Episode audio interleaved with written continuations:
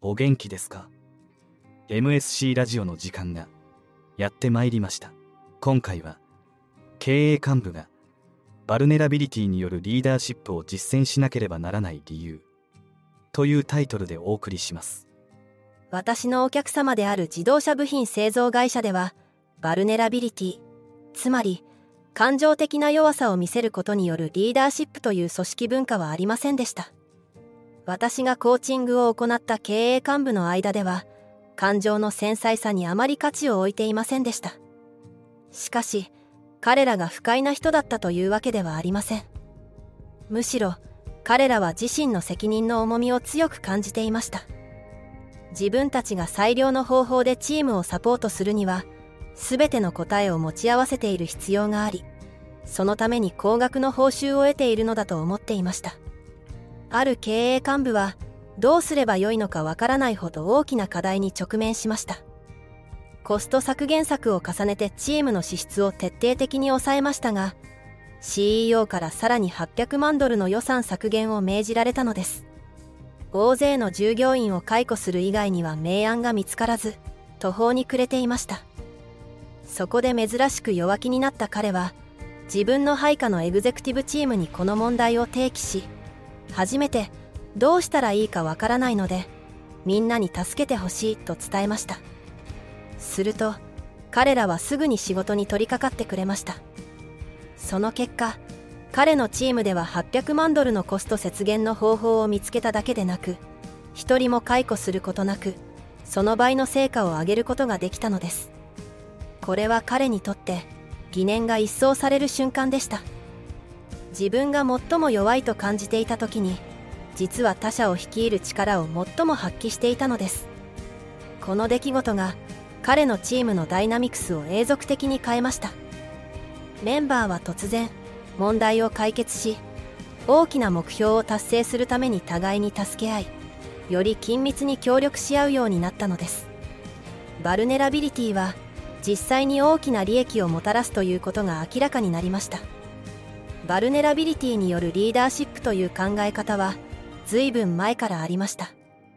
大成功を収めたブレネー・ブラウン氏の「 The Power of Vulnerability。傷つく心の力」と題した TED Talk やダニエル・コイル氏の「 The Culture Code。最強チームを作る方法」をはじめとする。このトピックに関する様々な書籍。さらにジェイコブ・モーガン氏のバルネラブル・リーダー・イクエーションのような素晴らしいモデルもあります。これらは全て有用な情報源です。私はバルネラビリティと優れたリーダーシップとの関連性についての研究をさらに掘り下げていくことを強くお勧めします。実際の用途としてシンプルに定義すると経営幹部にとってバルネラビリティによるリーダーシップとは自分の欠点や課題をチームと共有する勇気を持ちよくわからない助けてほしいと言えることです。これは簡単なことに聞こえるかもしれません。そしてほとんどの経営幹部は自分たちはすでに実践している職場で真の自分を見せていると言うでしょう。しかしエグゼクティブコーチが抑えるべき重要なポイントはあなたが最後に本当にわからないと言ったのはいつですか？解決策を見つけるためにもっと助けが必要だと言ったのはいつですか？などと確認することです。経営幹部は明確な例を挙げるのに苦労することがよくあります。なぜなら彼らはやっているつもりでも実際にはやっていないからです。そしてバルネラビリティを実践するのは驚くほど難しいのです。バルネラビリティによるリーダーシップという考え方が広まるにつれ多くの経営幹部がこれに賛同するようになりました。少なくとも他の人が弱さを見せることに関しては好意的です。しかし自分がそれを実行するとなると全く違う話になります。私たちが行ったグローバルリーダーシップフォーキャスト2023調査によると経営幹部の24%が職場で他人に弱みを見せることを厭わないと回答しています。また48%が自分自身の失敗や欠点を受け入れていると回答しています。しかし直属の部下の見解は全く異なっています。経営幹部の配下のリーダーのうち上司は感情的な弱さを見られることを厭わないと回答したのはわずか13%で経営幹部は自らの失敗や欠点を真摯に認めていると回答したのは26%でした。一方組織の階層のリーダーほどバルネラビリティを示すのに苦労している傾向が見られましたがその直属の部下は彼らは日常的にバルネラビリティを示していると回答していました。このデータから明らかなのは経営幹部の役割を担うようになると変化が起こるということです。彼らはリーダーシップにおけるバルネラビリティという概念をより意識しその考えに嬉々として賛同しているように見えますが実際にはそれを実行しているわけではないのです。エグゼクティブコーチングの一環として私はある人事担当者になぜ経営幹部は弱さを見せることにこれほど苦労しているのだろうかと尋ねました。彼女は目を丸くして彼らには2つのエゴがあるからです。一つは答えを持っていないことや常に正しくなければならないことに対する恐れ。もう一つは組織で一番賢い人間になろうとしていることですと言いました。この人事担当者は間違ってはいません。エゴは弱さを見せる際の大きな障壁となりますが誤った捉え方をされることがよくあります。私たちはある人のことを非常に傲慢で自分が間違っている可能性を考えられない人だと思い込んでしまうことがあります。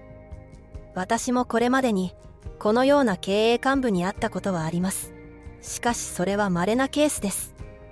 むしろ私がコーチングをした COO のような人の方がよく見受けられます。彼は重度のインポスター症候群つまり仕事で成功しているにもかかわらず自分を過小評価してしまう心理傾向でした。自分に資質がないと思われるのを恐れてパニック発作を起こすほどでした。実際には彼は私がこれまで一緒に仕事をした人の中で最も有能な経営幹部の一人でした。しかし彼はもしわからないと言おうものなら会社が自分をクビにする口実になると思い込んでいました。それどころか